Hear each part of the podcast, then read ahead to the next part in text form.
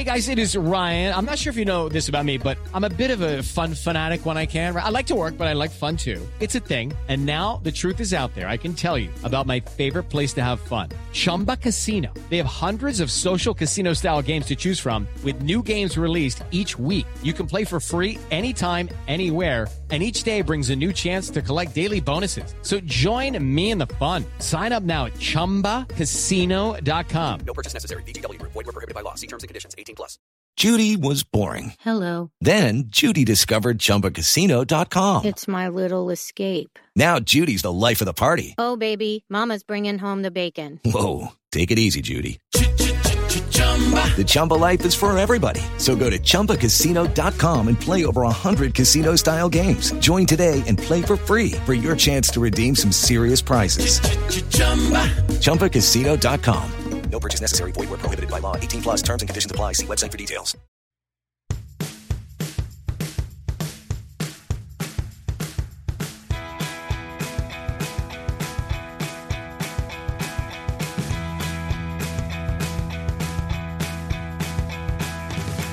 Unpack your knives and stay. Yes, stay. Welcome, everybody, to another episode of the Top Chef ASMR podcast. I'm Haley Strong.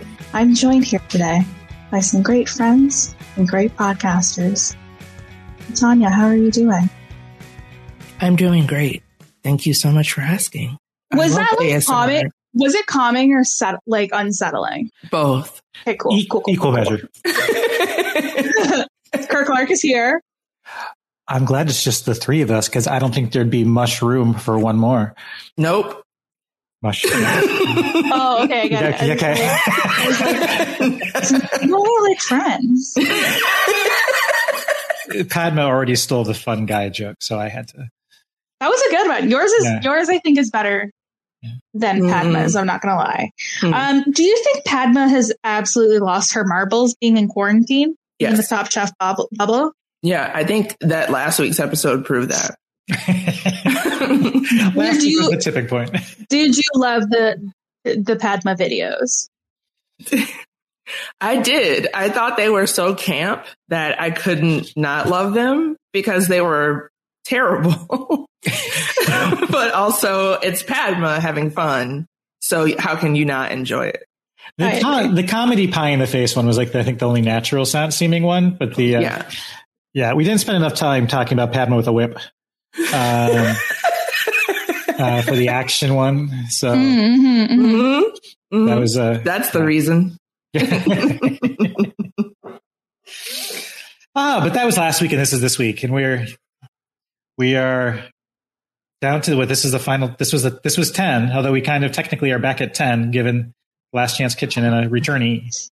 We'll get there, Kurt. Let's not end the podcast before it even begins. I'm Yeah, laying hurt. I'm laying out the map of things we'll discuss. I'm not going in depth Oh. into that now. Oh, you're a face look- cartographer now. Okay. Does my face look too close to the camera? Like I feel like I'm Only when you lean in close to the camera. Well, that's fair. anyway, people can't even see this, so what's the point of me saying? People that? cannot see this. No, Look there's- how I big my hands look, though. There's the six one hundred thousand dollar patrons that that are watching right now. Can you Okay. imagine? Yeah. Uh, that'd be the dream. Anyway, would I have to pay tax on that? I would. Probably. IRS, don't come for me, please. I already owe a lot of money to the government. Um, hi, my name's Haley. Welcome to Top Chef Podcast. Today we're talking about Top Chef the podcast. Um, quickfire. This felt um a little mm, more wild than I think we've seen quickfires in a while. Like with some unnecessary complications, I would say. Are you talking about the stumps? Yeah. the Why? stump And the, the stumps and the spiders. There, there were spiders. that seems like against health and safety. Yeah. I, I don't know. Like, I doubt that they're deadly, and it's not like you can't have so many like parts per million of spider in your. But that's like a whole. So are we considering one spider like one spider part because it's still together? yeah. Ew. No. Um, The- it did. no spiders. It did feel a little cutthroat kitcheny in terms Yes, of you get to what it felt like. Yes, you get to sabotage one of your competitors and replace their workstation with a stump. like, okay, I love the mushroom part of it. Yeah, I thought that was cool. Oh yeah, This- that part was great. Our good friend of the podcast, Bryce, not a fan of the mushroom part of it. He sent me a video telling me he hated it. Um, but He I also, like. he I also didn't like the about floral challenge last week, so he's just like down on quick fires. that. But I didn't Um, like the floral challenge last week either, though. I would have wanted to try nearly, I think, all of these dishes. Like I was Mhm. just curious, like the the the range of flavor. I think it was was Tom was saying. I believe you know this is the closest you can get to tasting Earth, and and honestly, that I was. endear me more to mushroom Yeah, No. it doesn't. It doesn't. But because I I, could mushrooms, eat, but I not could because literally eat dirt if I wanted. anyone. I think anyone could, but um, but I, I I love mushrooms, and it's not because I want to taste the earth. Mm-mm. It's I- not. I took that to mean like kind of umami, sort of like th- this. As, Didn't say that, Tom. didn't say that, Tom. That's true. Yeah, and not Um, say And dirt. Let's and- eat earth. to to isolate our discussion to the quickfire, I was really pleased to see how it tickled me to see how happy Gabriel was that he got to work with mushrooms. Because I remember when they when they walked in and they said there's gonna be a mushroom challenge. And I remember from uh, sometime in the past few episodes, he had talked about like, you know, if, if there wasn't like on lockdown right now, or he this is normally the time of year he would go forage. So like I knew that this he'd be excited about this. I didn't think I'd be that excited about it, but I'm glad that he performed well in it too. It just seemed like this was something that was really important to him Mhm. uh, as as an ingredient, and um, so I was glad to see that he performed as he did in the quickfire. Yeah, so we're creating a dish featuring local Oregon mushrooms. There's a bunch of different ones, and it said where they were from. I love that.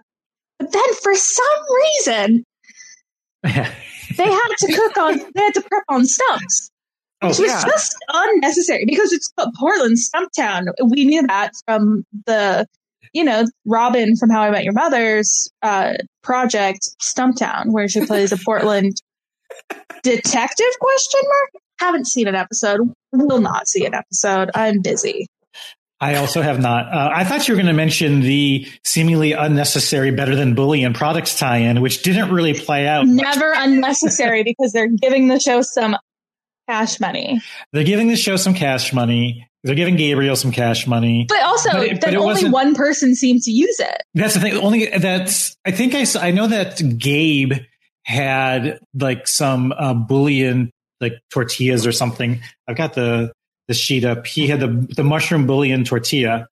Um, why I is it saw- better than bouillon Uh, just like I marketing probably. because yeah, because some marketers said so. like is it not bouillon I, it's is- probably not cubes. It's probably a Does it have to be a- substance of some kind. does Viscous. it have to be a cube to be bouillon I'm I in the FAQs on the. Better Than Bouillon site. i'm Um, looking up bu- bouillon on wikipedia oh bouillon is a um a city in luxembourg Huh. I'm on Twitter. we're all. I like how we're like internet detectives. Go team. Yeah.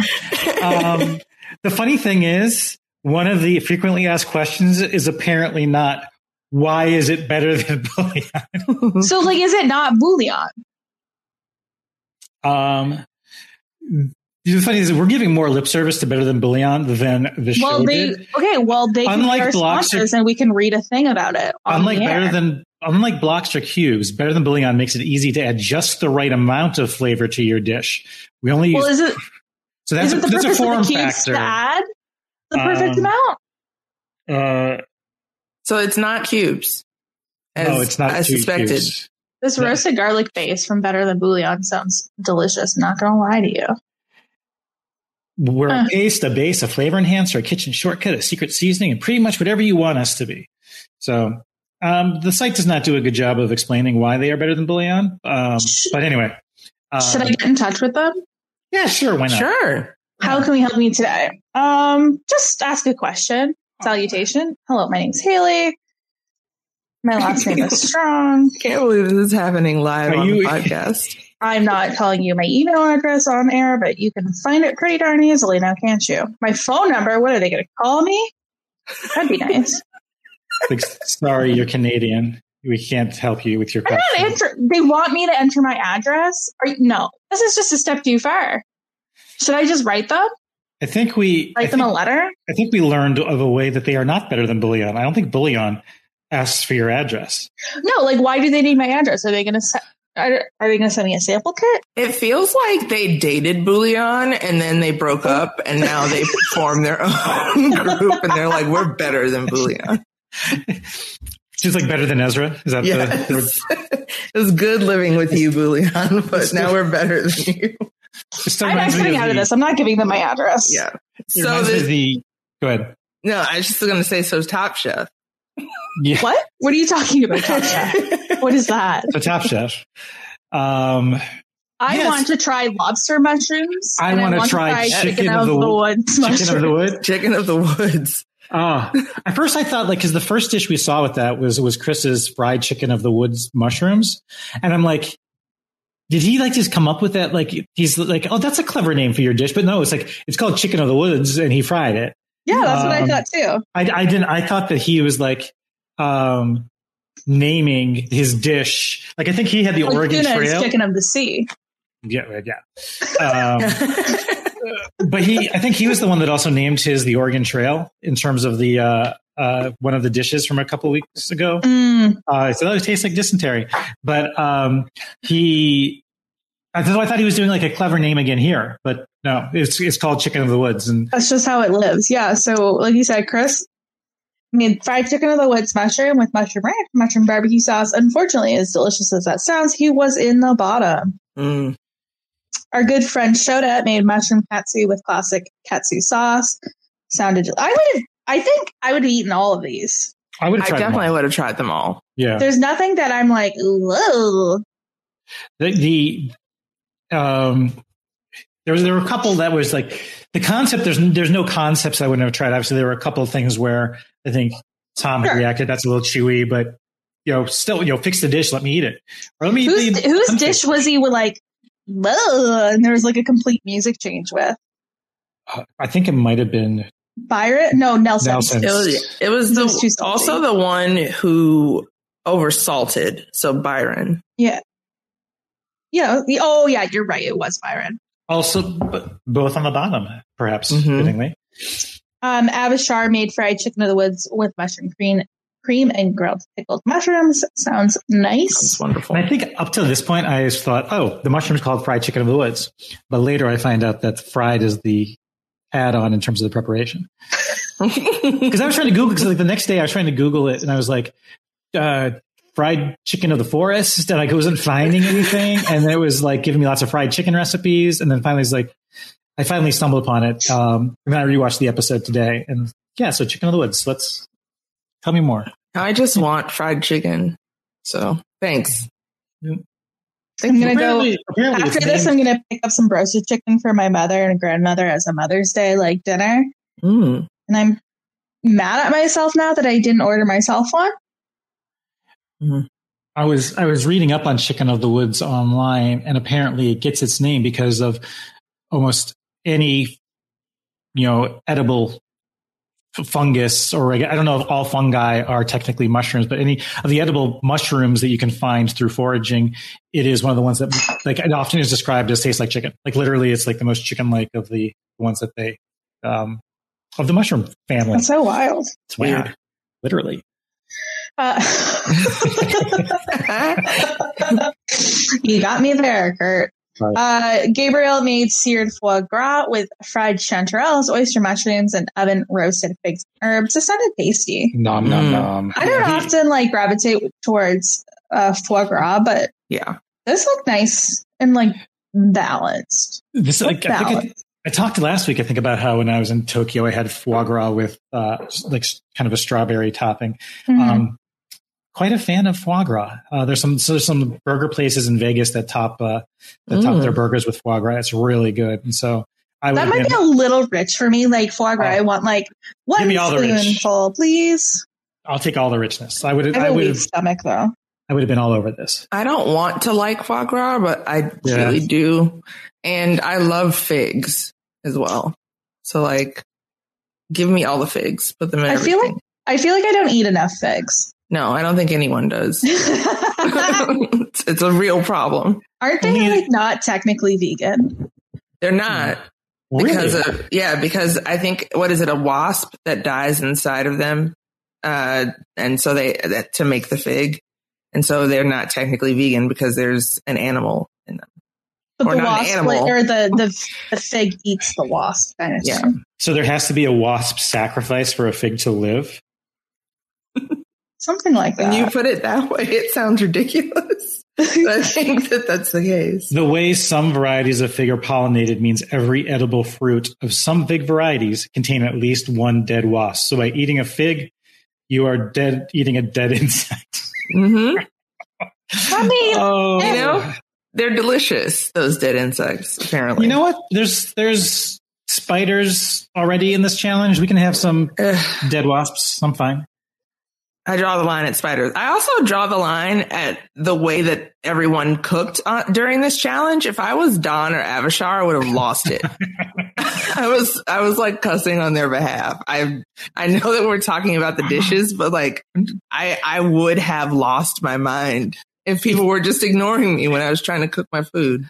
It seemed like there was more of a kind of tap on resources this episode during the quickfire than I've previously seen because I don't know, it's like just the the nature of mushrooms. It's like they all needed to use the wood fire oven or they all Mhm. needed to use fryers, but there weren't baskets available. Like, you know, Gabriel was asking Sarah, can I, you know, can I co-use your fryer? Um, and you know, didn't like I think she said that she was hoping his his dish would end up too oily, but it didn't, obviously. No. Um, but uh, yeah, it seemed it seemed like there was more of a uh, drain on the the typical allocation of resources that we often see in the quickfire.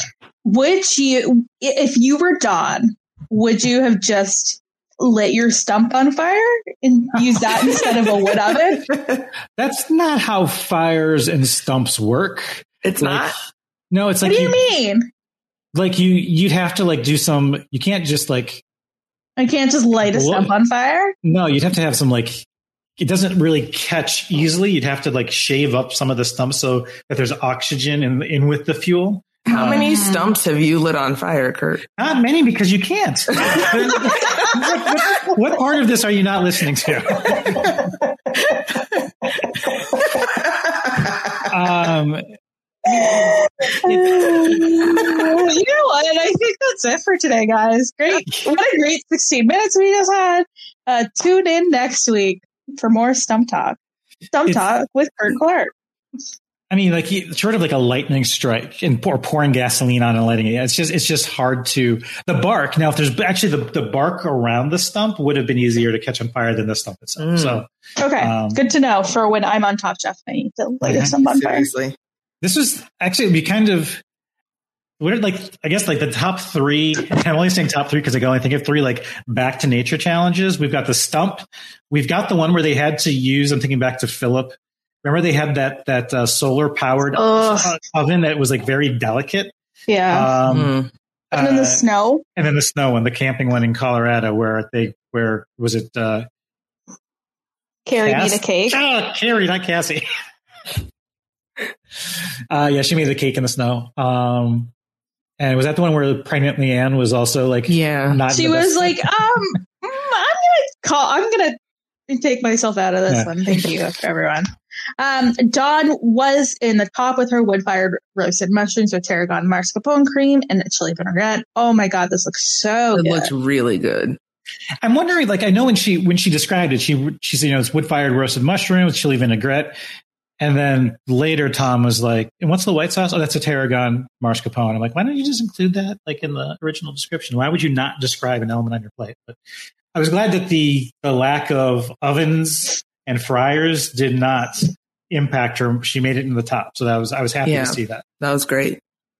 Uh, Sarah made a chicken of the wood schnitzel, and I just wanted more from her plate. Like it was just like, here you go, one thing on a plate. Enjoy, everyone. It's like it could have used the yogurt sauce almost.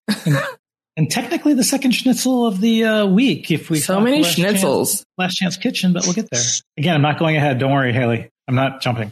This is my podcast, Kurt. I'm keeping All things in line. Sorry, I'll I'll get back. Only speak when spoken to. Not just Keeping things in line.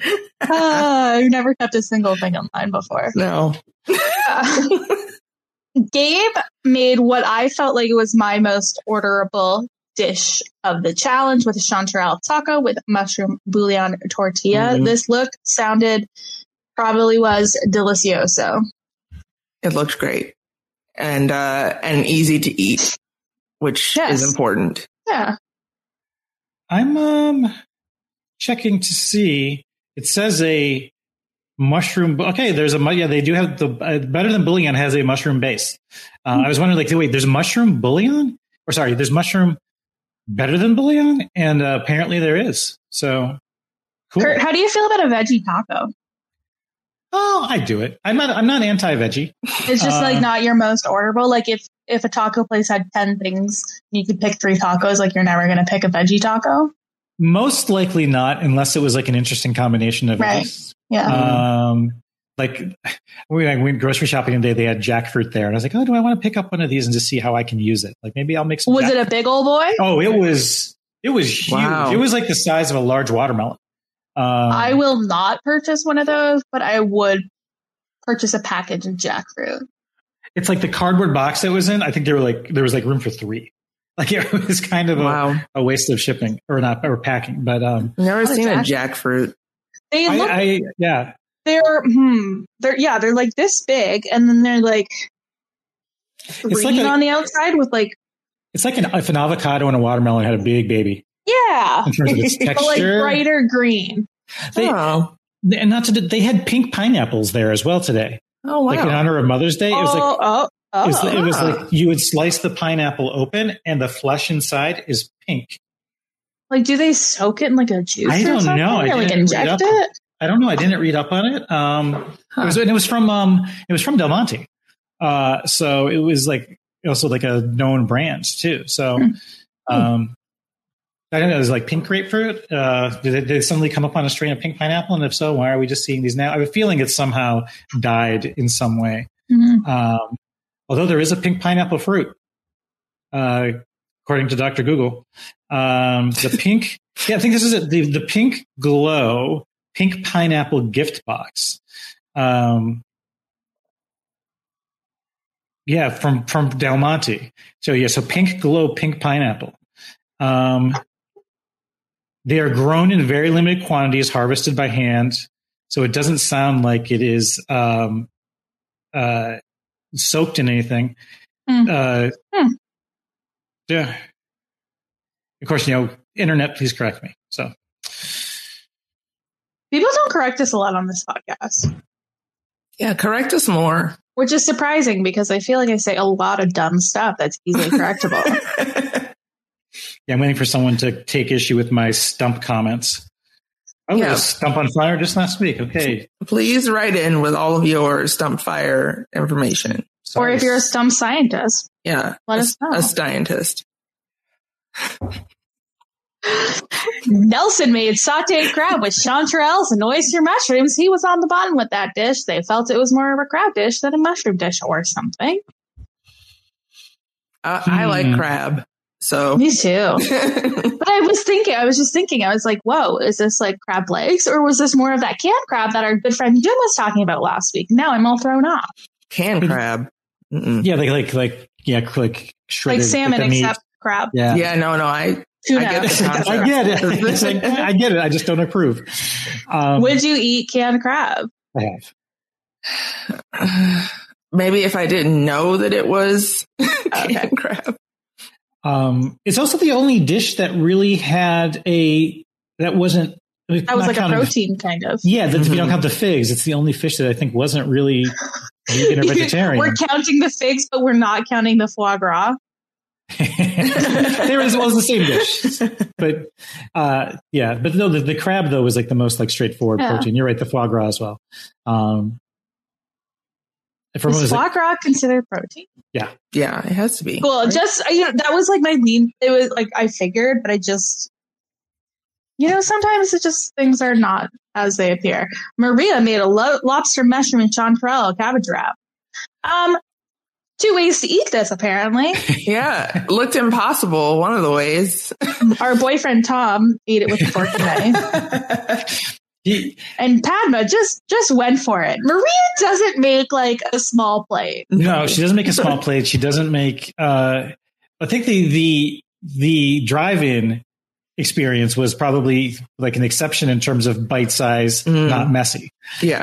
Um, She's not going to make you some finger foods. You know what I mean? I guess it wasn't even bite size. It was, it was a full like sausage in a bun, but it was at least it wasn't messy. But um, this was like we saw Dawn, I think, cooking earlier also with the lobster mushrooms. I don't know if it didn't make it into a plate or or what. I thought that she had used as well, but but seeing the lobster mushrooms like in a skillet being you know you know sautéed, I was just struck by how much it looks like lobster. I Yeah. know it was cool. I'm very into that. I don't know if it the tastes if the taste is all like lobster, if it's completely based on like its appearance, but color me intrigued. I would try the heck out of that. hmm I'm very very into that idea. Oh wow. Um, Lobster then- mushrooms are not mushrooms at all, but a parasitic mold. What? how dare you do that to me? don't don't Google any. No more googling for you. You've lost your privileges. Turn off your computer. Sign on with your phone. We're gonna call your landline. yeah, we're gonna do it live. it sounds like, but it does sound like it's more because of how they look as opposed to how they taste. So Ooh, cool, cool, cool, cool. Um, Byron also on the bottom with his confit and grilled mushroom over bulgur. The way he was talking, I really thought he was going to be in the top. He was like, "I am classically French trained, and I'm aromatics and flavor." And then Tom was like, "This is shit." I didn't quite use those words. I mean, Uh, close enough. Unreported, not just under, but on. I'm a big fan of bulgur. Like there was, there was a Vulgar. I hardly know her. There's a uh, when I lived in Chicago, there was a Mediterranean place uh, near me where you had the choice of getting it over like uh, some of the dishes over basmati rice or uh, uh, bulgur, and it was really good. I was a huge fan. I approve the bulgur. All right. Haven't had this grain, but sure. Looks good. Never good. say no to a grain. No. Am I right? Oh, so Gabriel ended up winning. Good for him. He, he Yeah. didn't win immunity, but he Uh. did win 10 grand, Yes, which is nice. Everyone loves 10 grand. Everyone loves 10 grand. I'd love it. I'd, I'd love $10. Yeah, If anyone wants to PayPal me $10, sure. feel free. Yeah. PayPal all of us $10. Wait till That's they turn on bucks. wait till they turn on tips for us on Twitter. We're all gonna the although I did Just the tips. just this, oh God, Haley.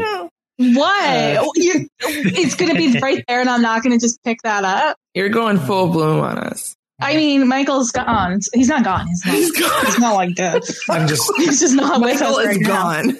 He's still doing Top Chef interviews though over on Frayed, so check them bad boys out.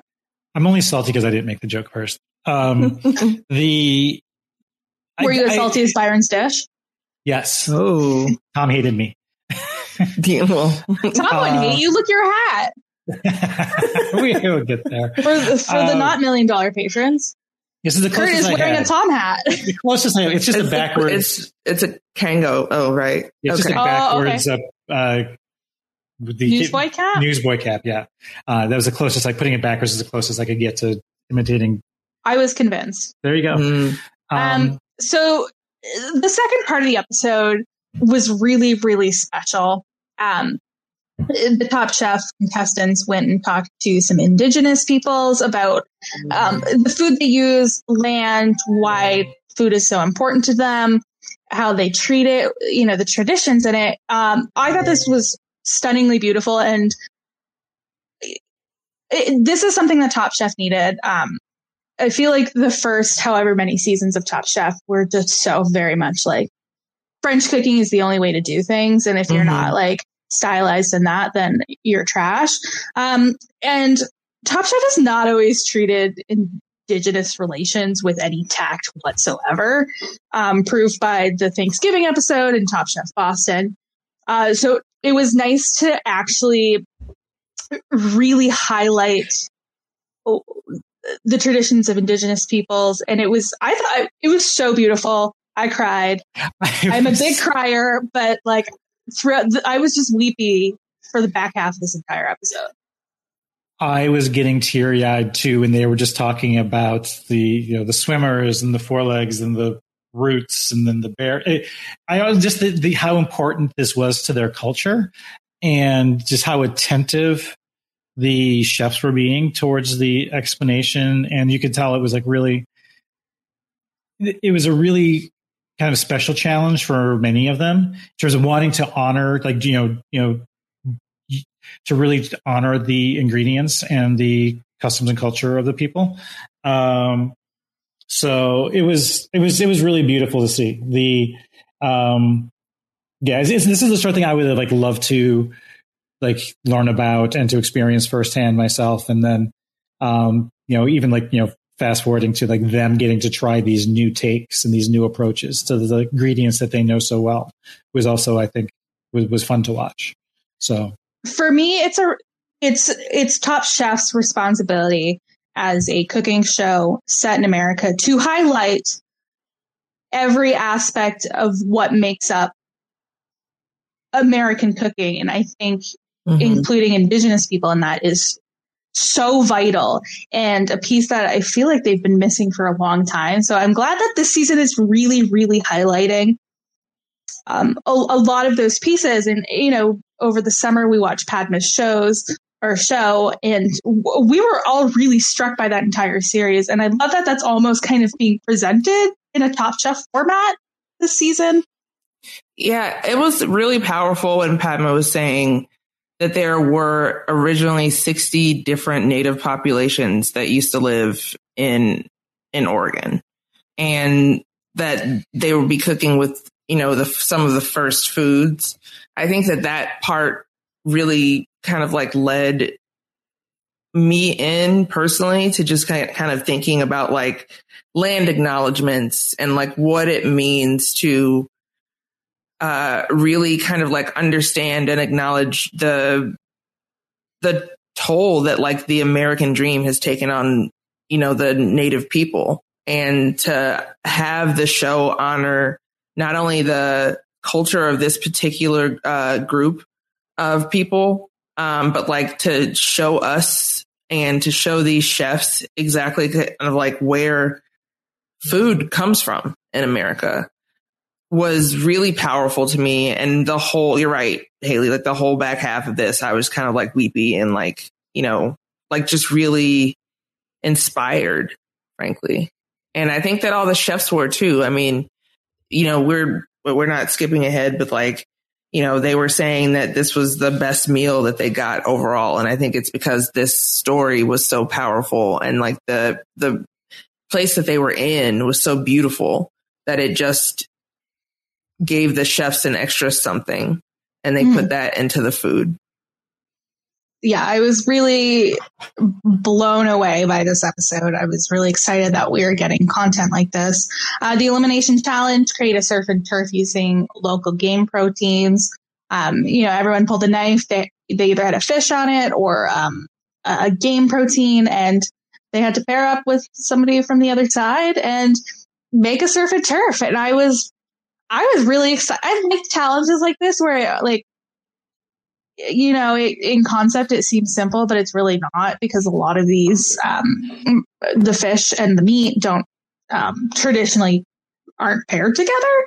Um, so it was really cool, and I, I thought this was like the most creative challenge or creative that the chefs have gotten so far. Mm-hmm. I don't know enough about the distinctions between, say, elk and antelope in terms of like what makes each uh, protein kind of stand out, or the the the traditional or expected uses of each versus like the the kind of the red flags of using each. And so I would not have like when Padma says, you know, make sure that you have a protein and a you know a a, a game meat and a fish that can work well together. I would have had no idea. But obviously, these are are trained chefs, uh, and so they have a, a bit better of a, a, a catch on that. But um, you know, I've said previously that I'm not like it's a huge, just kind of like fish person, but all of these dishes kind of fall into that category of, oh, this is an interesting preparation that I would never have tried otherwise. So I think again, I would have tried any of these happily. Yeah. Uh, one of my favorite moments was when Avishar, like, it, I thought it was a correct question to ask is like, how would you like us to present this? Mhm. And like, in what way?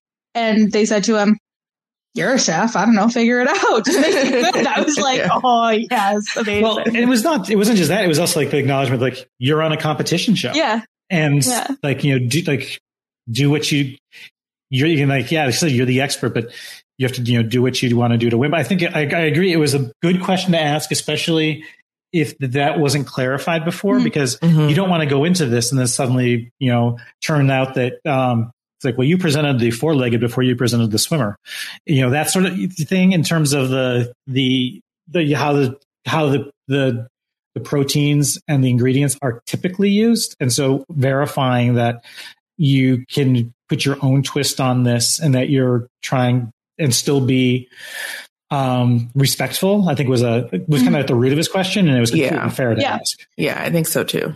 and I think they were able to all show respect through their dishes by using the ingredients that were gifted to them um, by the people at the challenge. Uh, I thought that was really brilliant. Um, wh- what was it? There was um, what potato was it?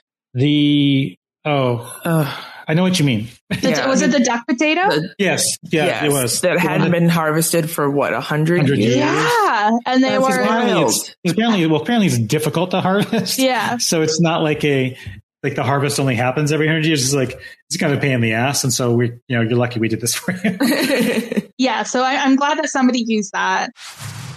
Hey guys, it is Ryan. I'm not sure if you know this about me, but I'm a bit of a fun fanatic when I can. I like to work, but I like fun too. It's a thing. And now the truth is out there. I can tell you about my favorite place to have fun Chumba Casino. They have hundreds of social casino style games to choose from, with new games released each week. You can play for free anytime, anywhere. And each day brings a new chance to collect daily bonuses. So join me in the fun. Sign up now at chumbacasino.com. No purchase necessary. Group. Void were prohibited by law. See terms and conditions. 18 plus. Hey guys, it is Ryan. I'm not sure if you know this about me, but I'm a bit of a fun fanatic when I can. I like to work, but I like fun too. It's a thing. And now the truth is out there. I can tell you about my favorite place to have fun Chumba Casino. They have hundreds of social casino style games to choose from, with new games released each week. You can play for free anytime, anywhere. And each day brings a new chance to collect daily bonuses. So join me in the fun. Sign up now at chumbacasino.com. No purchase necessary. Group. Void were prohibited by law. See terms and conditions. 18 plus. It is Ryan here, and I have a question for you. What do you do when you win? Like, are you a fist pumper, a woohooer, a hand clapper, a high fiver? I kind of like the high five, but if you want to hone in on those winning moves, check out Chumba Casino. At chumbacasino.com, choose from hundreds of social casino style games for your chance to redeem serious cash prizes. There are new game releases weekly, plus free daily bonuses. So don't wait. Start having the most fun ever at chumbacasino.com. No purchase necessary. Group. Void were prohibited by law. See terms and conditions. 18 plus. So let's get into it. Um, they, this was a pair challenge. Padma told us that a whole pair was going home. Um, I was nervous for every single pair. I'm not going to lie to you. me They did a great job at convincing me that every pair was going home. I was just the opposite. Like I, maybe it's because both Gabriel and Nelson are on my draft team. Maybe it's because um, I was fearing for that, and but I just felt this entire episode it was like so telegraphed that Gabriel was going home. Like I thought, like just from like shots during the the quick fire and the constant commentary about, well, I you know be really great if I had immunity. Um, and like the, the, the edits about how he's the, the, the comments about he's kind of a, a pain or seeing Sarah and Shota say like, oh, who do you think's going to take control of that team? I just, I just felt that the writing was on the wall. And so I was not at all surprised that it was, But last week we saw Maria like be all over the episode. I was convinced she was either going home or winning, and neither happened. And she was all over this episode too. Realistically, like they weren't in. I, I don't think they were actually in the bottom. It looked like they were in the bottom, but for me, it seemed like they were very much the middle. They weren't even up for like consideration. Like they were the, in the bottom three, but when it was coming down to the conversations, it was really between uh, Gabriel and Nelson and Avishar and Chris. Like Maria and Byron just happened to be there. Mhm. But true, on the second on my on my rewatch of it, I did pick up on more of the potential like trouble in the kitchen between Byron and Maria Yeah. in terms of what to choose. So Um, so Maria and Maria had elk, Byron had salmon. They made a green mole elk with duck potato puree, smoked salmon, and berry sauce. This sounded wonderful. Sounded Um, really, it looked really good too. yeah. I, I agree. They should have put mole on on the dish, and I Yes. can't believe that Byron said no to that. Yeah, and th- and this I'm, I'm trying to remember. The only berry I remember seeing specifically called out was the elderberry. So I don't know Mhm. if that's kind of the consistency. We've got a few dishes that have the berry in it, and we don't know if that was it. But um, yeah, there was I think a more successful use of a a mole with uh, Dawn and Gabe. Mhm. But uh, I was yeah, I was surprised. Like they, you know, let's you know up the sauce level here and.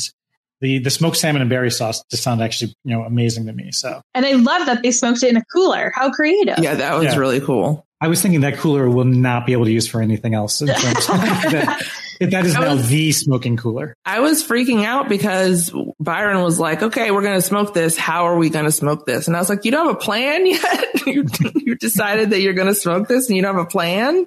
Okay. So I also felt the same way. I was like, what, what do you what do you mean? We've seen that that smoking thing where they have to kind of cram in the shavings into it and then like light that. And um, but I'm glad they they they didn't end up winning, obviously. But you know, it's, I'm glad they got the plan put together. Yeah. Yeah, don't sign me up for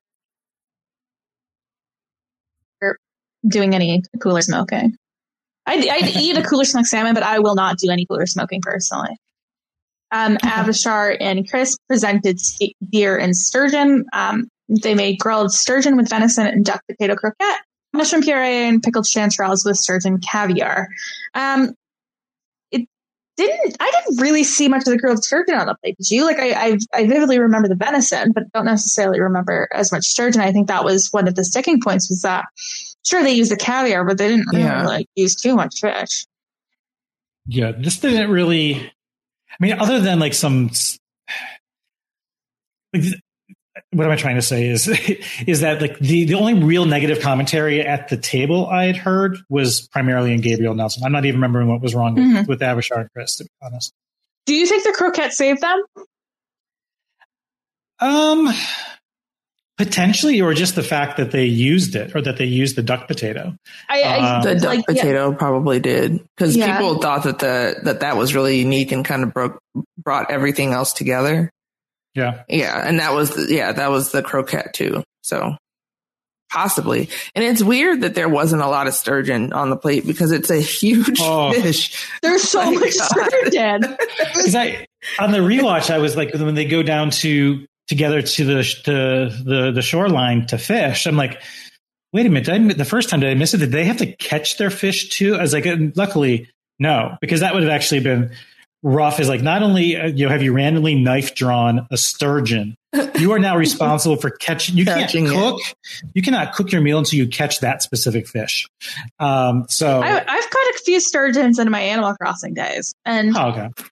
I I was pretty shocked at how well the Animal Crossing people pick the sturgeon. Those things are ginormous.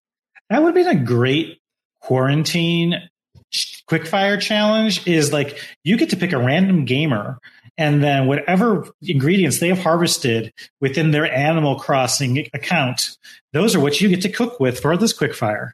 Hope you enjoy wasps and you know hydrangeas. That was last week's quick fire. Yes. Uh, Dawn and Gabe were in the top with their bison and catfish dish.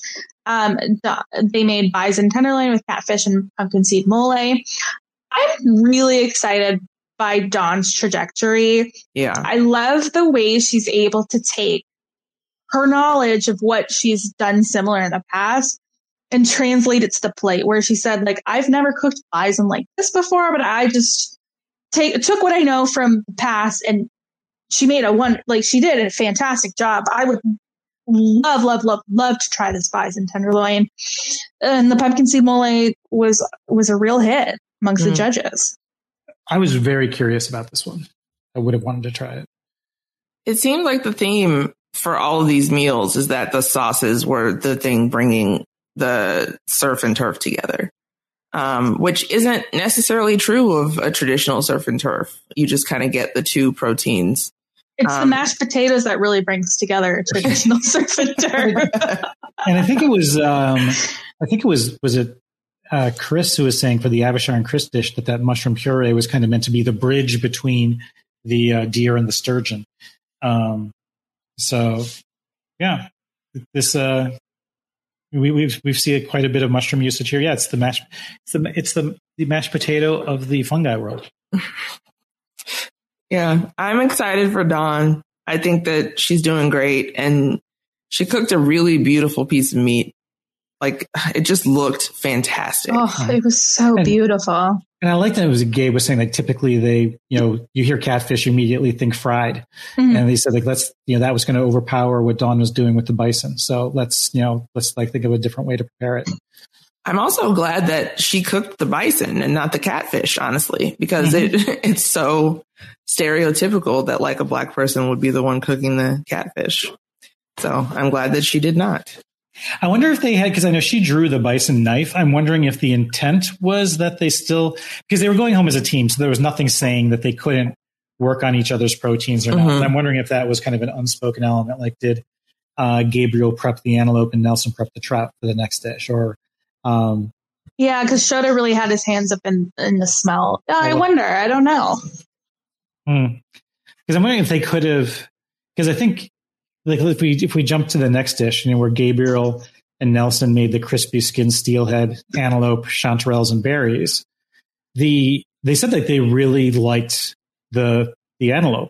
That they, I I think even in the judges table, they were saying the the antelope might have been the best prepared piece of game that entire episode, but it was the trout that really kind of brought it down in terms of being overcooked and um, and so like wondering if one of the like, obviously they went for like the, the team has to go, but I'm wondering if they could have done like the two worst components, but that's not how it ended up happening. But uh, at the same time, Gabriel was really seemed like he was in the driver's seat in terms of whether or not to, how to how to serve the fish. I feel like they should have done a soft cook on the steelhead trout and just taken the skin, the nice skin off the bad fish and put the good skin on the good fish. Just like just like staple it on there. yeah, or just like crumble it over or something. I don't know. I maybe feel like maybe add a sauce something. between the layers. Yeah. we, we, we did we did hear Gabriel say a couple of times that maybe if I just had taken the crispy skin off to and wrapped that around the antelope, I'm like, that actually sounds good. I like it. Yeah. I like It a sounds crispy. good, Sounds but I, then I don't think that's enough fish to satisfy. the no, it's Like, not. Yeah. It, it's just the skin. Yeah, Just take the skin off and put it on the fish. I I I would I love a crispy fish skin. Having it on a game meat seems like that would be quite tasty. But yeah, and then he was questioning the same thing as like you know, I don't know if that would have been considered enough of the honoring of the you know the, the fish part of the challenge. But They were really um, running out of time too toward the end. Uh, like they were really, really the group that was pressed for time. And it's one of those things with Nelson that, Oh, yeah. you know, being injured that really like played into how he was able to work in this challenge and in the quickfire even. Um, it- it's like, you know, what happened last year with, or last season with Gregory when he uh, when hurt his back and like really could not do anything. Um, it's it's sports basically. Like you can't, when you're injured, you can't play. So Yeah.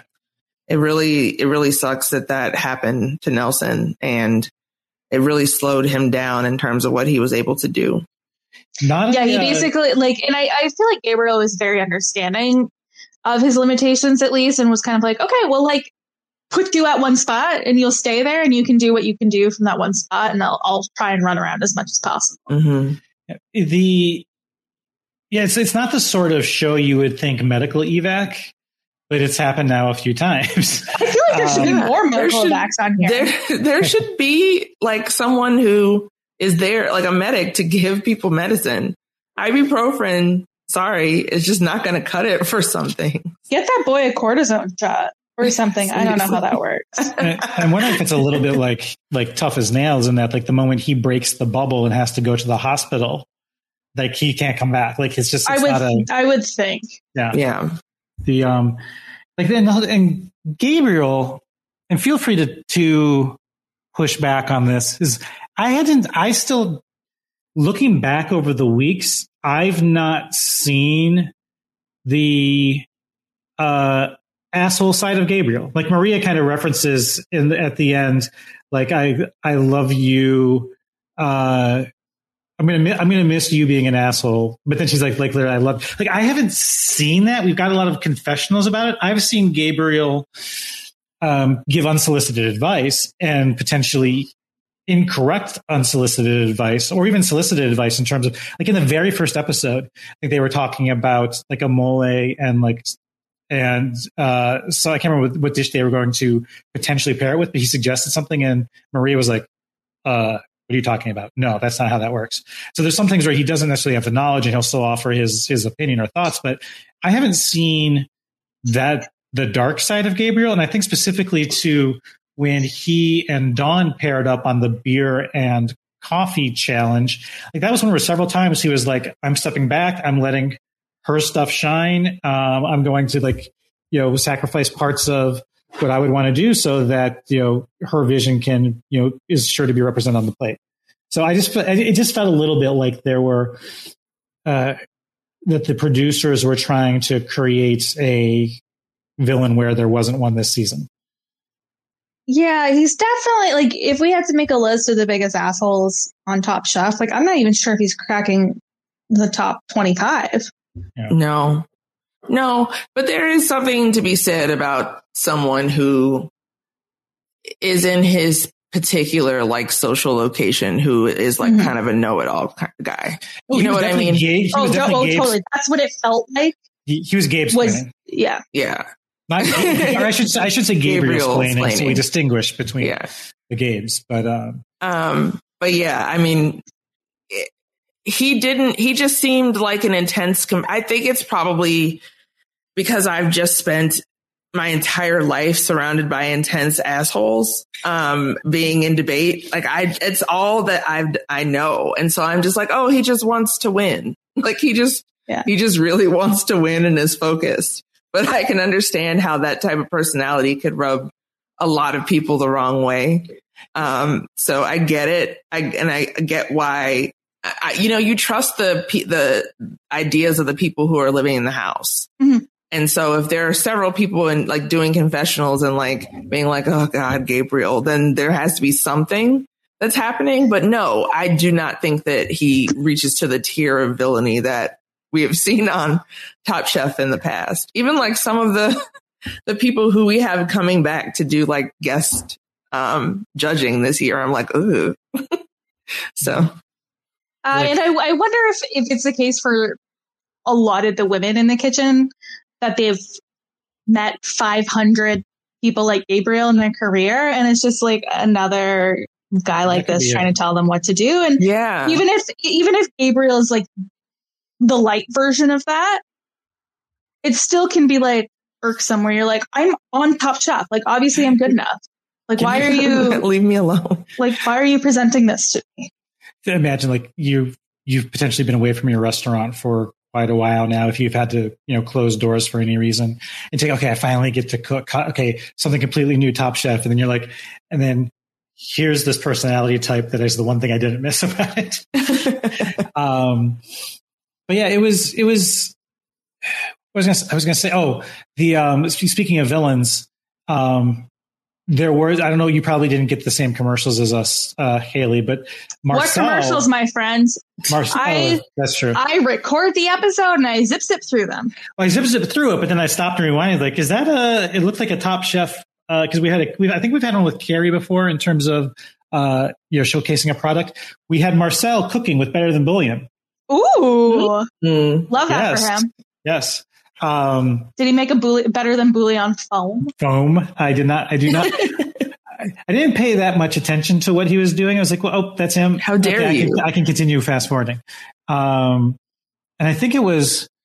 Gosh, I'm trying to remember. There was a brief series that he was on. It was like Marcel's, uh, like Science Kitchen or or you know Molecular Kitchen or something, Mhm. uh, where they I think it might have been like a you know six episodes, and then it was like a him and his team are hired to cater some specific event, but they're you know they're they're going to him because they like his whole molecular gastronomy thing, um, and so it's like, it's how can we make this weird and sciency and yeah, but um, anyway, yeah, Marcel, a little bit of a Marcel sighting, always fun.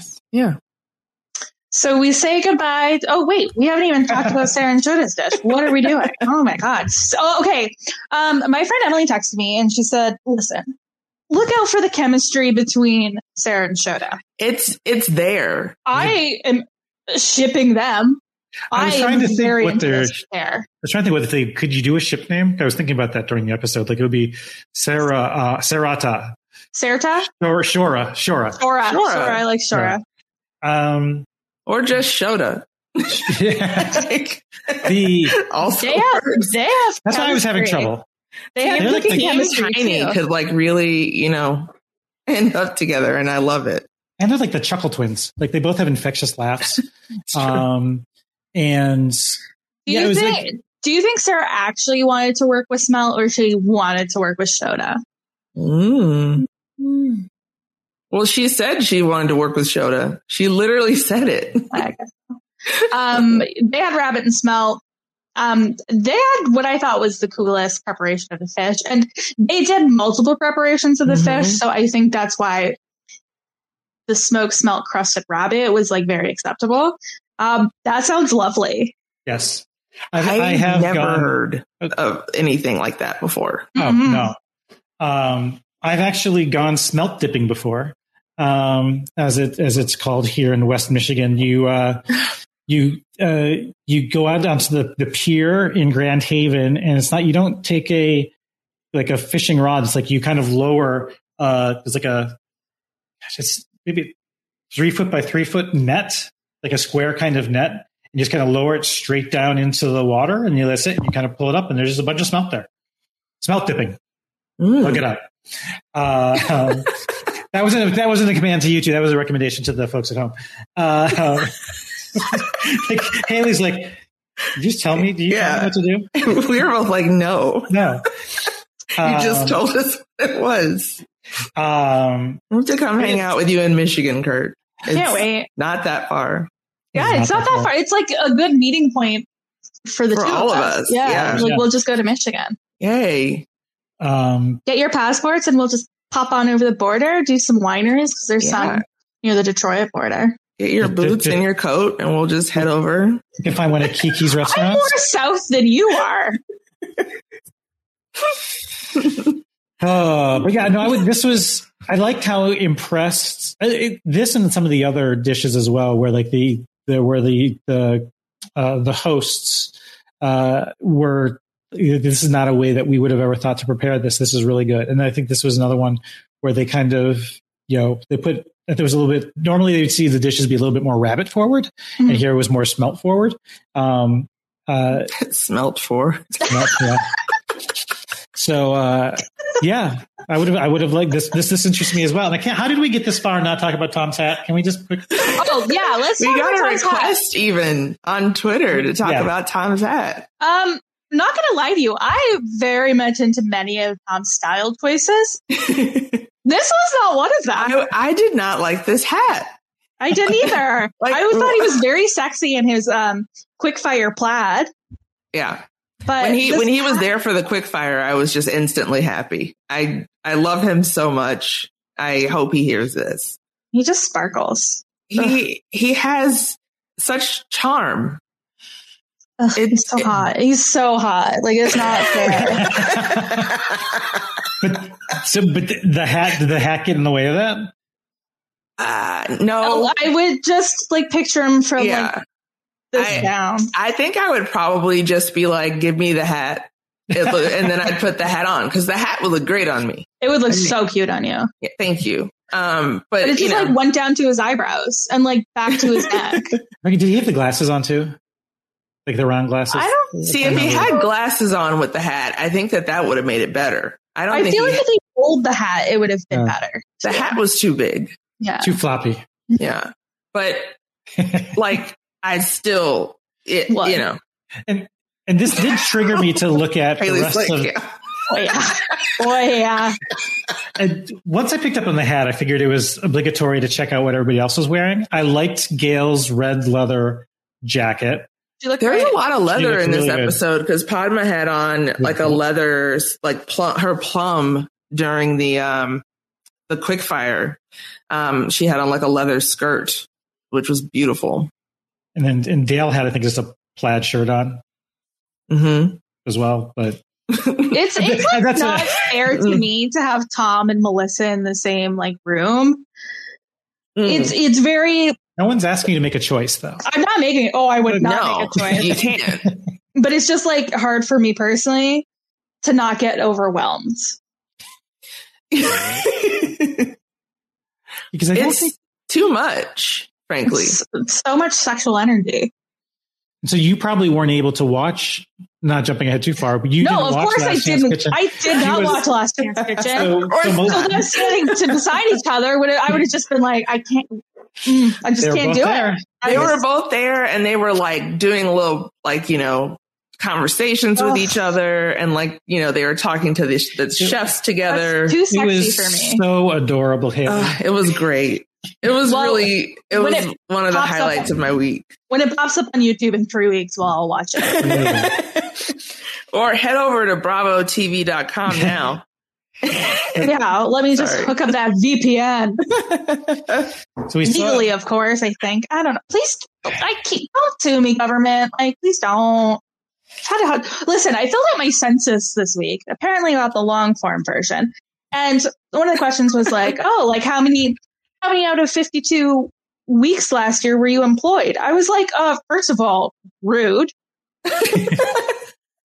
And then it was like, why weren't you employed for all 52 weeks? I was like, uh, I don't know. Maybe an entire global pandemic decimated my industry, but thank you for reminding me, census. And then I found out that only I had to do that. Nobody else I know had to do a long form. So they were attacking me personally, I assume.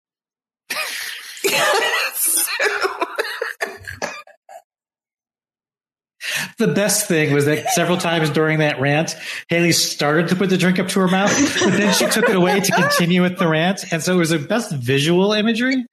Um, I'm, I'm sorry telling that you, we should do this podcast live and people We- should be able to see us. we, We should tried do a live once. one. Okay. We oh, tried but it didn't once. work. Yeah, um, that might have been some user error. Um, uh, not pointing fingers at Josh, but I think we can figure it out. Joshua.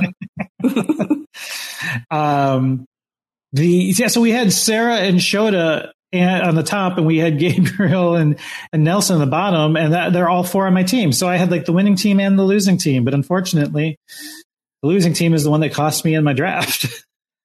Rip Kurt's draft. Goodbye, Gabriel Oh, Nelson. Hello, was- Sarah and Shota. Welcome, welcome, welcome to the winner circle. this was a draft dusting week. Uh, do we want to get to LCK? Last chance kitchen. We're getting to it. Um, yeah, I got again my friend Emily. Wonderful. Um, as soon as we finished the episode, Ethan tried to like look up what happened in Last Chance Kitchen, but we were perplexed by the description. So I said to Emily, "Hey, Emily, I know you're probably busy living your vaccinated life. Can you just send me voice notes about what happened on LCK? It's just to be confused." And being the wonderful person she is, she did that for me. Yeah, the so I'm not sure what the original plan was supposed to be, but it sounded like we, so we see the the episode end with uh, Tom coming in and taking Nelson and Gabriel away. After they just finished crying, like Gabriel was like, "I'm just Yeah. wiping up my tears." Tom, I'm like, okay, give me a sec. he they and they said like one of you will have a chance to continue on in the competition. So I think the, idea I think was going to be that they would have had to battle each other hmm and then potentially battle Jamie. But anyway, the, what was supposed to happen is kind of moot now because Nelson uh, had to be removed from the game because of injuries. Like he he's, he chose to, to to leave. I mean, it was Yeah. a mix probably of. Yeah, he decided he probably knew if I go see a professional to check this out, that'll remove me from the bubble. Uh, and that's the direction that he had to go with just for the future of his career, which makes complete sense. Meat bait is scary. Yeah. See, I mean, Oh, yeah, I'm one knee serious. surgery in. I get it. The so the two part Last Chance Kitchen. In the part one, we saw actually Gabriel and Jamie battling each other, and they had to. They kind of. I'm guessing that they had something before they got to the LCK. They were asked like, "What's the like one of the first ingredients you ever cooked with?" And Jamie was rice, and Gabriel was eggs, and so they each had to create an elevated dish using. Well, Jamie had to use rice, and Gabriel had to use eggs. Um, and yeah, and then this is where Melissa came in and was a co-host, a co-judge with Tom. It Um, was, it was, may I say again, glorious. It was glorious. And I think that this is what Top Chef should be. It should just be Tom and Padma and Melissa having conversations and people bringing them food. I would I would die. I just need to know that I would just pass out. I can't have Melissa replacing Gail, but I'm happy with No. Melissa joining Gail.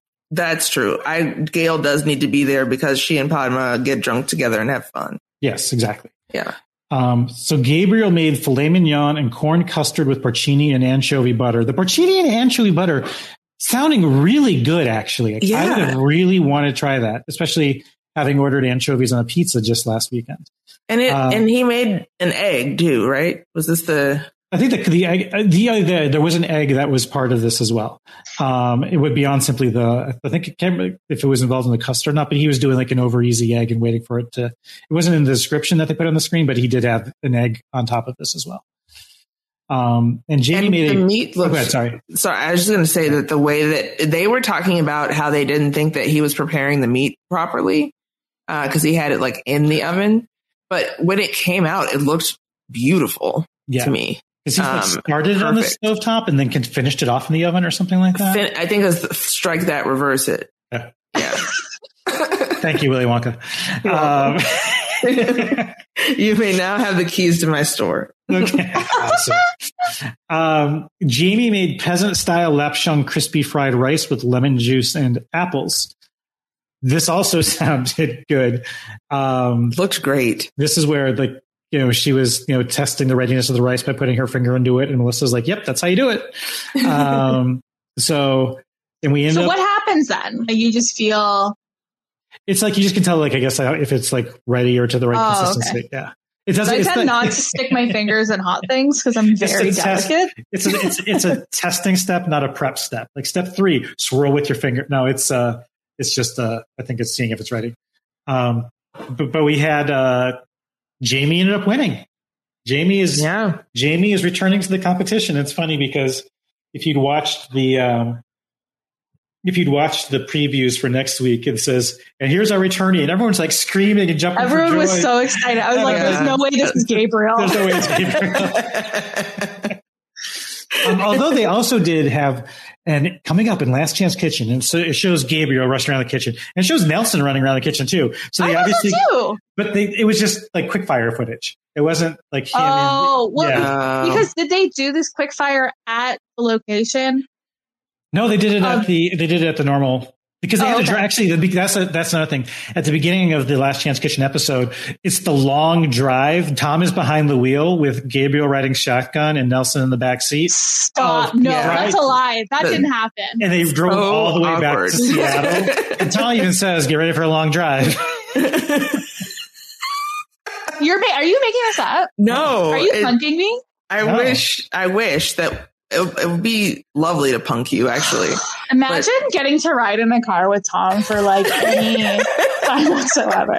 I'd be so nervous. I, I, I would have to sit in the back seat. Well- I'm like, I can't look directly at you like this. when they were when they were driving to meet their their hosts for this episode, there was one part where um, I think I think it was Dawn and Gabe were in their because each I think each pair had their own car, and the part where Dawn is just like takes her hand off the wheel. I'm like, what? And I had to rewind it. Like, is she? She's driving, right? Yep, yep. She's got her hands on the wheel, and then she like does something to like adjust her chef coat. Just hands completely off the wheel, but the but the wilderness passing by the windows, and it's like, oh, okay. my I'm surprised grandma drove like that all the time.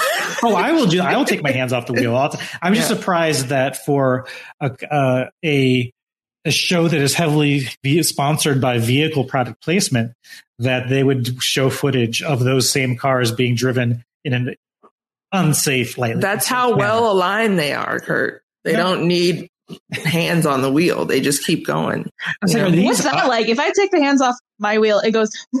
Yeah. This bitch has no alignment in her car whatsoever.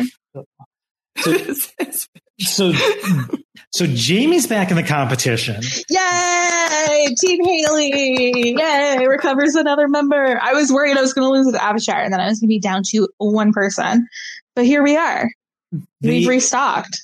And then, but it's also they. So Gabriel and then the four viewers in the peanut gallery have a second last chance kitchen to see which one of them continues on as the person in last chance kitchen, which is why I'm not sure how this was, if this was originally meant to be like Nelson and Gabriel and Jamie fight and one person comes back and then was it going to be you know, who, the two people versus the four people. I don't, so I don't know what the original plan was, but here we had Roscoe, Kiki, Gabriel, Brittany, and Sasha cooking, and all that they were told was make a great dish. I love Yeah. that. Use I anything very that you love want, that. make a great dish. Yeah. Um, and so we saw Roscoe made farro and shrimp served gullah style with pancetta. And it Uh, looked delicious. add pancetta to anything, and I am a happy boy. Give me some pancetta right now. I will take that. Uber Um, eats pancetta. Do you, Kurt, do you have a shirt that says pancetta is meat candy?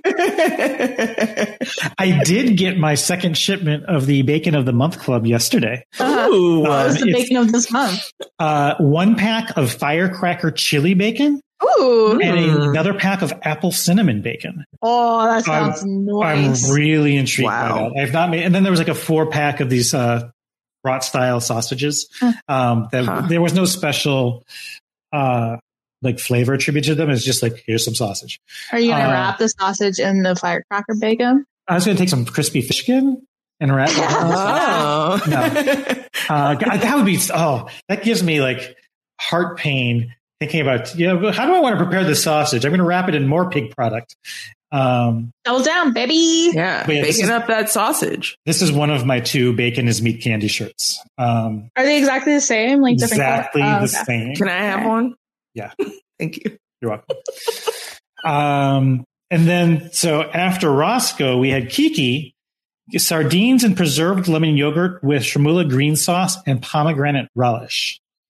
Tom was just like reaching into the little thing, the container of sardines and just like eating them. And Kiki's like, right? Now hear me out. Sardines are actually good. You're talking to a guy who actually enjoys anchovies. So I, I buy that. I, You, see, so you like a tiny fish, eh, Kurt? Smelts, anchovies, sardines. I like my fish miniature. Yes. I don't that's know why important. that's so funny. You like a tiny. You like a tiny fish tuna? it's in a small can. uh, fish eggs, the tiniest fish. You know, they're still in, uh, love me some roe. Uh, can't get any tinier than Stop, I'm gonna cry. Oh shoot. Uh, but like the moment you say like fish steak, I'm like, no, Tiny, don't give, don't give me tiny a, don't give me a tuna steak. Kurt the tiny fish fish. Sushi? You have, I mean, Tiny yes, pieces I of think fish. I like tiny pieces of fish. oh wow. um, Gabriel, against everybody's expectations, made watermelon tomato salad with smoked feta. I think he's like said like he's he's. I think it almost like he was saying like he he feels he's cooked more with meats during the like the first several weeks of Top Chef than he like would typically do, and this is just a dish he really loves. And he thinks that a lot of people are going to surprise that he wasn't going like some sort of steak or protein or, or, or you know anything like that. It was a it was a salad, um, and he even acknowledged like I think some people may think like you're cooking for your life to get back on here, and you're just making a salad because but this is like the components. It's making sure it's like seasoned right, really good. I'm I'm all over watermelon and feta, so I would have been, you know, let me try this. I don't remember. If, I don't think he smoked the uh, feta in a cooler. Uh, Then what's the required. point? Yeah. What's the Um, point? But I'm one of those people who it looked like a great salad. Don't get me wrong. I would have eaten the hell out of that salad. I love watermelon, love feta, love all of the other components that he had, but it was a salad. And you, you know, and you're trying to do everything that you can to get back into the competition. And then you're disappointed because your salad didn't win. Yeah, it's not like he had to use meat. Like that's not. I mean, play play to your strengths. Do a mushroom dish. You know, Tom loves a mush. He, he's, I think he thought this was strong enough to get back in. And Tom said, That this says is, a lot about Gabriel. this is, you, says the person who didn't see the episode. Come on. Not my fault. Unbiased opinion. Um, the, But I'm just like story checks out. Of course, Gabriel thought a salad would get him Yeah. back in the competition. it looked good. Tom really did like it. It did look good. And I'm kind of the same way though. Like if I, if I ordered this from a restaurant, I would always be ordering something else because I didn't, I would never think this was like today. Uh, I had sushi and a sandwich because I didn't think the sushi would be enough. Um, Was it breakfast sushi? no, no, this was at lunch. I Breakfast sushi sounds delicious. I I wasn't going to I would, judge. I would do, I would do breakfast sushi, but I just did Mm. not. Um, Brittany, What kind of sandwich? it was an Italian sub, a small one. Did you already own the Italian sub? Did you no, I make get it? both the both the sushi and the sub were picked up with lunch intention at the supermarket. Noise. Okay. I could have I could have put the sub back in the fridge because it was still in the shrink wrap. But what's I was the like- point? Yeah, it's like it's it's out. I You might as can't- well eat it. Put it back. It's already out there. Um, Can't put the toothpaste back in the tube. Yeah. Can't take it back. It's already out there. It's when Harry met Sally rules. can't put the small fish back in the. Okay, big in a Can't, big. can't, can't put the wait. rope I like in the fish. I like small fish, but I also like big ponds. So I don't know what you do with that. Um. Okay. Okay. Uh, My brain is shooketh, I think, by that one. uh, Brittany made the second schnitzel of the evening. She made the pork schnitzel, so not a mushroom schnitzel, unlike Sarah. Pork schnitzel with caper and lemon brown butter sauce with celery salad. Now, looking at all, this is what I would have gotten to go with the watermelon and smoked feta salad. if I had these five things, if I was on a cruise ship where they will give you like you want a third entree, sure. Uh, if I was on a cruise ship and these were like the five choices on the menu, I would have been like, you start out the cruise being like, oh, I'll have this one appetizer and this one entree, thank you. And then like your fifth day on the cruise, you're like, I'll have these three appetizers and these two entrees, thank you. So here I would have been like, I'll have the watermelon salad. I'm also going to get the schnitzel, and I probably would have gotten a second watermelon salad. Hmm. I'm guessing that that's Is that how it's written. cruises work? Yeah, yeah. I've never been on a cruise. It's yeah. I it's- want to hear delightful. more. I want to hear more about the dining prospects of the cruise. Tell, okay, let's tell get, let's get let's get to that when we get to the uh, open food discussion. I'll bring it up. Okay, great, Okay. great, great, We'll great, great. Good idea. Um, and then lastly, uh, and I think I think uh, Tom was impressed that she had the right level of crisp on the schnitzel. Uh, and she was worried that the brown butter sauce, which sounded amazing, would potentially over moisten the schnitzel. Hmm. So she was like waiting till the last possible moment to kind of sauce the dish. Um, And yet she And- served the salad on top of it. yeah.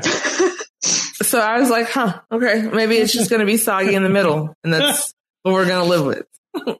And then Sasha made ricotta cavatelli with harissa, chili, and tomato sauce, fontina, and espelette pepper garnish. See, this is what I'm talking about. This is what I'm talking about when I talk about food. I would have ordered the, um, the as an amuse bouche, the ancho, the no, the sardines, and then the watermelon salad for the app, and then I would have gotten this as my main because that pasta Mm. looked delicious. And she made it by hand, which she was like, I know this is a risk with Tom. Uh, she's like, this, this is where it could have gone wrong was her making the pasta. And Tom is like, was like, you're making the pasta? Okay. okay, Um, but she did it. Not only did she do it, Sasha won. And so end result, Jamie's back in the competition. I couldn't tell at first if they were also sending a Sasha back to the competition. I It sounds can't like tell It what's sounds happening. like I think, I think she is still just in Last Chance Kitchen. okay, So whoever goes home next will go up against Sasha. And then the remaining four will. I, again, I can't- I'm trying to remember from past seasons. We talked about this a little bit last week. Is in this second round of Last Chance Kitchen, uh, I can't remember if they keep those four as peanut gallery commentators or if they start to kind of restock with new people who lose. So we'll see if the Roscoe through Gabriel are back. I don't think Nelson will be coming back because he broke the quarantine bubble again, but um, we shall see. Um, but yeah, that's uh, end result is we still have ten chefs in the competition. We basically no, we had ten. We have nine now. Yeah, because we we had ten. We sent Nelson and Gabriel home, but we sent Jamie back in. So it isn't a net net. It's a we have we're actually down to nine now in the competition. So that's where we stand. Well, I'm looking forward to seeing Jamie back in the competition, honestly. Mhm. And normally, normally I don't watch the previews, but um, there it looks like they're doing some frontline, uh, like catering to serving to frontline workers next week. Yeah. We Which I think got is gonna- weepy watching the preview. So did I.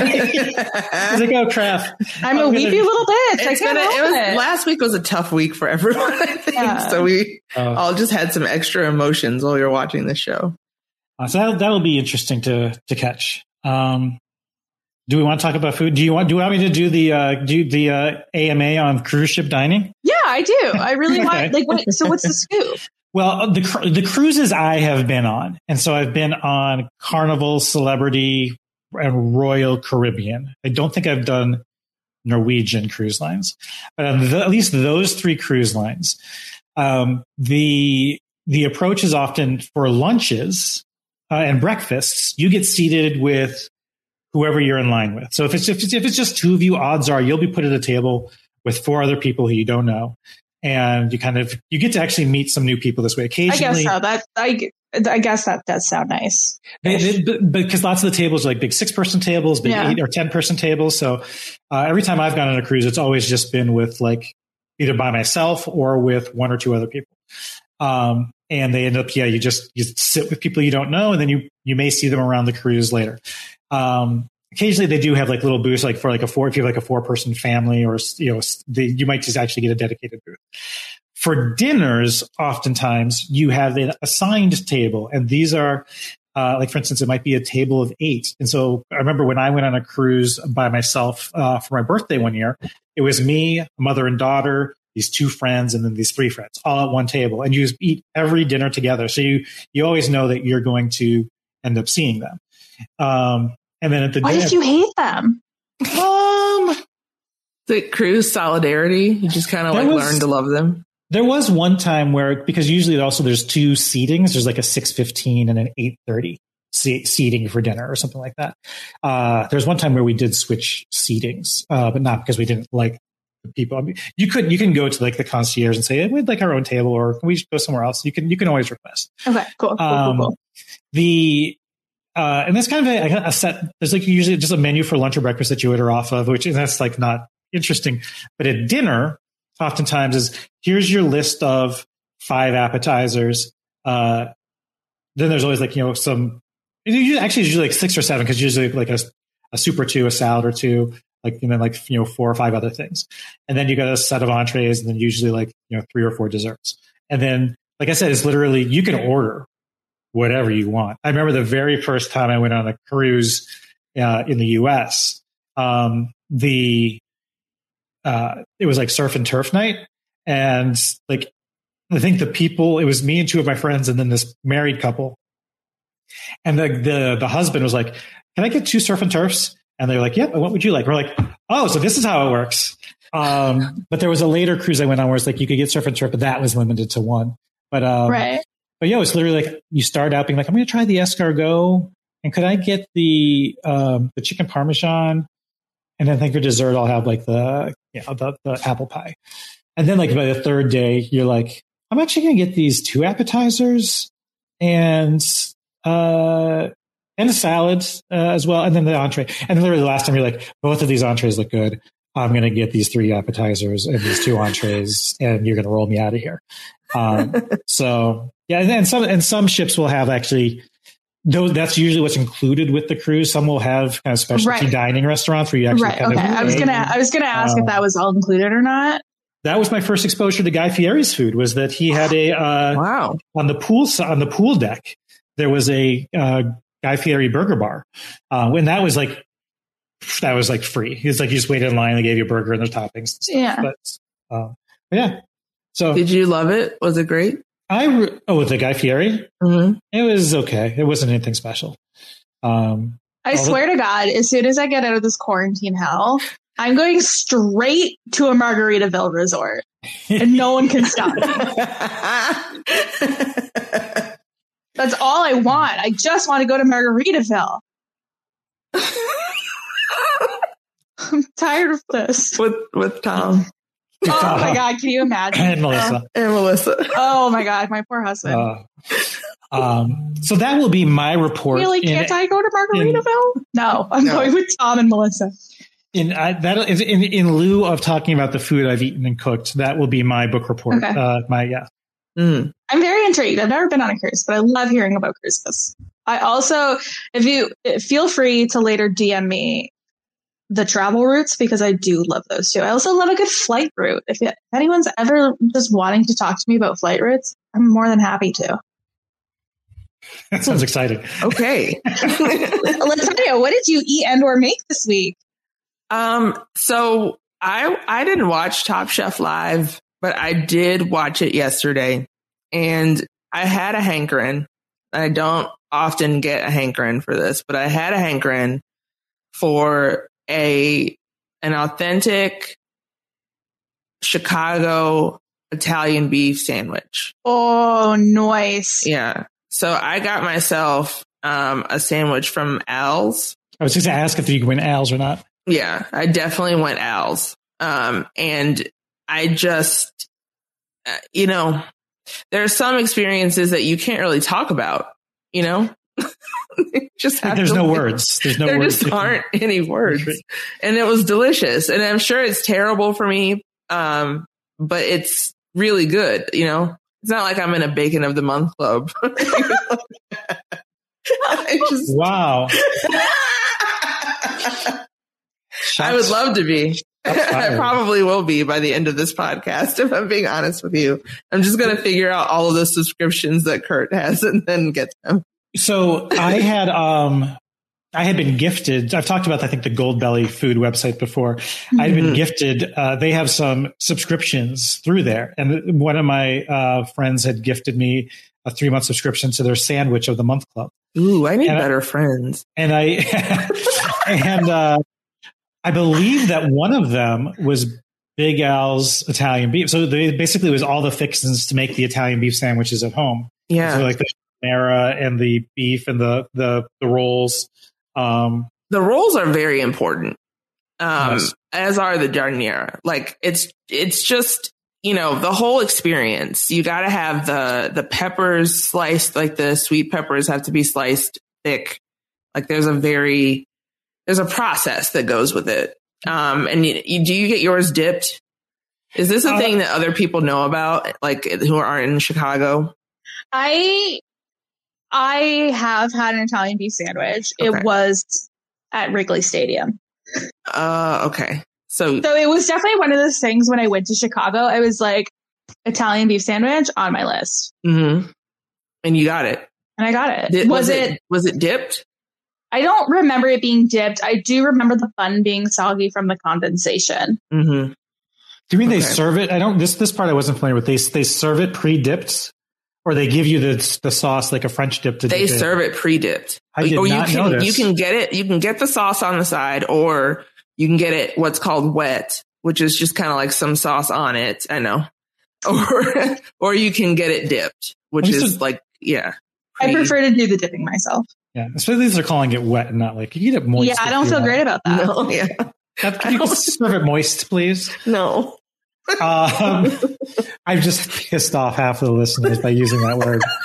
Um, I'm a Portillo's fan, Yes. Who isn't? um, but but mostly because of their brownie sun, their brownie milkshake. Um, but- Yes. Their Anyway. their strawberry shortcake is also delicious. Um, Portillo's, for those of you all don't know, is like a staple of Chicago dining. They have not only really great Italian beef sandwiches, but they have the best Chicago style hot dogs, which um, have some very specific components. Um, they have to have tomato, celery, salt, sport peppers, onion, mustard. Is, am I missing anything? Uh, relish. I'd, I'd say perhaps mo- most important is what it doesn't have, which is the moment that ketchup touches it or is Oh, even placed no. near it, Uh-uh. it's not Chicago. style. It's not Chicago style, and don't ever do that. No. No. But yeah, Portillo's is delicious, and now I want Portillo's. So thank you. How about you, Haley? Anything fun on your end from a food perspective?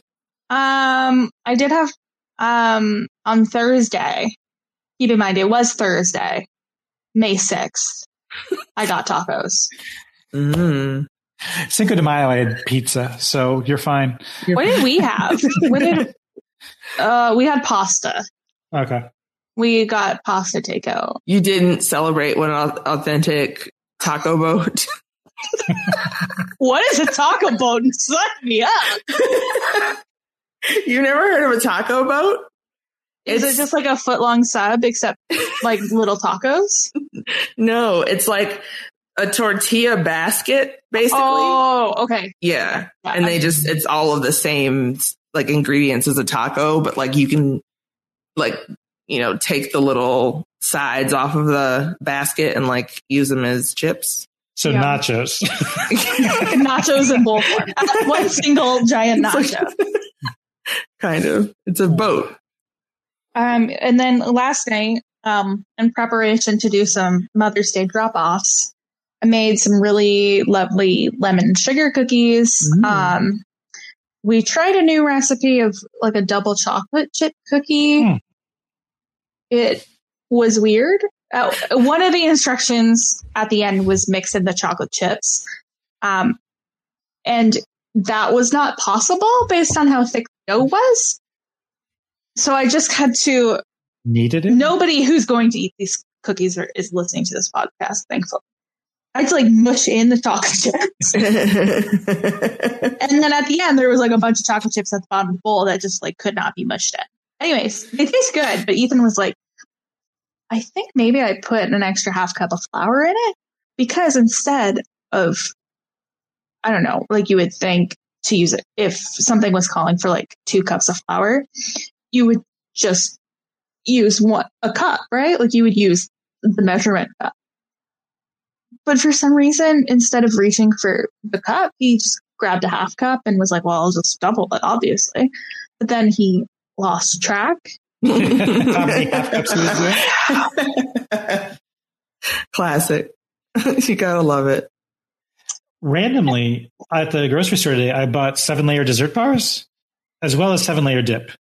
I don't, Oh, there's, dip in the other. Dip 14 layers of dip. there's there's as far as I can tell, no no overlap in layers. Um, I was trying to figure out what all the layers of the dessert bar were. As far as I could tell, there was looked like butterscotch chips, chocolate chips, coconut. Then like the actual base of the bar, it looked like were two different components. So I count I count five things. I'm trying. I don't know where the other two are, but I don't think any of those components are in the dip as well. so, Uh. so you are going to dip the bar in the dip. I don't think that would be a good idea, Haley. It's not a good idea, but it is an idea. It's definitely No. an idea. I know what the first single off of our EP is going to be now, and it's 14 layers of dip. What could I make that is like I've got a seven layer dessert bar and a seven layer dip. I could make a 14 layer something. I just don't know what that something is. Something Um, about the Top Chef podcast just makes me absolutely unhinged. You and It's Pat. us. It's, It's like this definitely us. combination of people and like the joy of Top Chef. Yeah. Yeah. It's the joy of food. Also, banana muffins. That was in the in the bake in the baker's nice. trio Wow. last night. Um, if you want to see any and all of those, I just put a post up on Instagram featuring them Mm. at h strong underscore. Double tap it. Follow me for more food things. You can Awesome. also follow me if you're interested in what I'm reading at the Strong Library on Instagram. Hmm. Check out my podcasts, including this one. Hmm. That's all I've done this week is this one. Oh. Latanya, last week Jim was on and he was so sad that he missed you because A, he wanted to talk about debate with you. Oh no. He was like, Latanya's not here. Like, I Oh. really want to talk to her. So we'll have it's him back. Pfizer's fault. It's Pfizer's fault. I'm sorry. He yeah he he he wanted to talk both Star Wars and debate with you. Yeah, and So- he said he loves you on the Star Wars podcast. Wow. Yep. Well, that's thank you. and please come back immediately. well, we'll have him back. Well, if not But besides before. the Star Wars podcast, see how I'm like just slipping this in there? Oh, I'm good. Yeah. Ooh, I'm No, so it's- good. I know. you're really good at is, it over? It's well, it's never over. We have Right. a long time to go. Okay, In cool, fact, cool, cool, That's the name of the podcast, a long time to go. Uh, so you we're, just watch every Star Wars? we're watching all- pretty much every Star Wars except for the last most recent trilogy because um because sanity. yeah, and like is it the, that bad? Like I'm the- never well, gonna watch it. Mostly the internet, you know, Oh, mostly okay, the that's mostly the people on the internet. Fair. Um, but you know, yeah. so I think the next thing right now, I'm not doing this, but, uh, uh, Fitzy and Josh are doing coverage of the Bad Batch over on post show recaps, which is wonderful. And you all should check it out. Um, That's animated, right? From Star Star Wars. it tis, yes, uh, airing each Friday. Um, I'll be back when Loki airs, um, which has moved up its timetable. I'm not exactly sure when it is now, but it's in it's in early June. Um, the next podcast I think I'll be doing on Star Wars will be uh, solo, if we're going in order. Oh, so like you're you're gonna do it by talking yourself. about it by yourself. oh, Hello, Can I love us? a Star Wars story. Oh, About- nice. about Han Solo, which is an underrated movie in my I opinion. liked it. I liked it quite a bit. yeah. Um, I It is what it can't dislike anything with Phoebe Waller Bridge, apparently. Um, so oh, yeah, that's where we're going. Um, I, I, so this is the only podcast that I did this week because we just wrapped up um, our Everything is Super coverage of Falcon and the Winter Soldier or Captain America and the Winter Soldier, um, as the end credits would have us all know. Um, I completely did not pick up on that. yeah, Neither did I. Crazy. yeah. Did you watch it? No, of course not. Of course not. No. Does that sound? It sounds like a good show. Now, do you think I would watch that? Top Chef is the only quality programming I watch. Everything else is just pure. Everything else is like this. the level of Animal Crossing and below. yeah, just like soft and you know, usually more terrible. If you want to talk about Vanderpump Rules coming back, hell Nope. yeah, I'm I that. sure don't. no, it's fair. That's fair. Uh, but other than that, you can find me um, mostly causing trouble on Twitter at LK Starks. I'm very bored. So I've just been messing with people on Twitter. And um, I'll be playing some Dungeons and Dragons coming up pretty soon. So Nice. look forward to that. Uh, it may or may not be in podcast form. So I guess we'll just have to wait and see. Sweet. I guess. I guess I, I wasn't sure. if were you were gonna wait? Oh. Can you imagine? I was gonna. I was like, I, I, give me the second, maybe- introduction. I yeah, want the we, introduction. we play introduction chicken. Like I just want to do it, and you just keep waiting for me to do it. But I'll I wouldn't do do it it. because I knew you would. You were waiting for me, A tear and then we just have five face. minutes of silence. Tears stream Uh, down your face. I'm playing the piano. Uh, I am at Kurt Clark with two C's At the front and in the middle. at the at the start of Kurt and at the start of Clark. Uh, you can find me there on Twitter, on Instagram. Been doing a lot more streaming on Twitch. Been playing a lot of Immortals: Phoenix Rising. If you like Hmm. tongue-in-cheek Greek mythology, kind of a fun game. Highly Who recommend it. Um, so to check that out, I uh, also do some streaming on uh, through the DM Philly Twitch channel, twitch.tv slash DM Philly. We do some tabletop role playing games on Sunday nights. We are doing a game called uh, City of Mist, where everybody has some sort of historical or mythical or literary character infused into who they are. Um, we are playing on Monday nights a D&D game in our uh, uh, home world that a DRDM uh, Rich has brewed up. And then on Tuesday nights, we have a much more expansive crew with folks such as Josh Wiggler and uh, uh, Brooklyn Zed and Melissa Woodward and uh, Grace. Why, why did I not know your last name, Grace? I, oh, leader. leader. Yeah, I don't know why I blanked on that. Yeah, uh, and uh, uh, DJ LaBelle Klein. Uh, it, we're, we're all all together there playing uh, a D and D game in space. Uh, was a lot of fun last week because I'm playing a giant turtle person, and DJ LaBelle Klein accidentally shot me with a ballista. and yeah, good times. um, so that's that. Back to you, Haley. And that's that with the podcast. Have a good day, everybody. Love you. Pack your knives and go. Hasta luego, my friends. Bye, bye, bye, bye. Love you. Good dreams. Bye. It is Ryan here, and I have a question for you. What do you do when you win? Like, are you a fist pumper?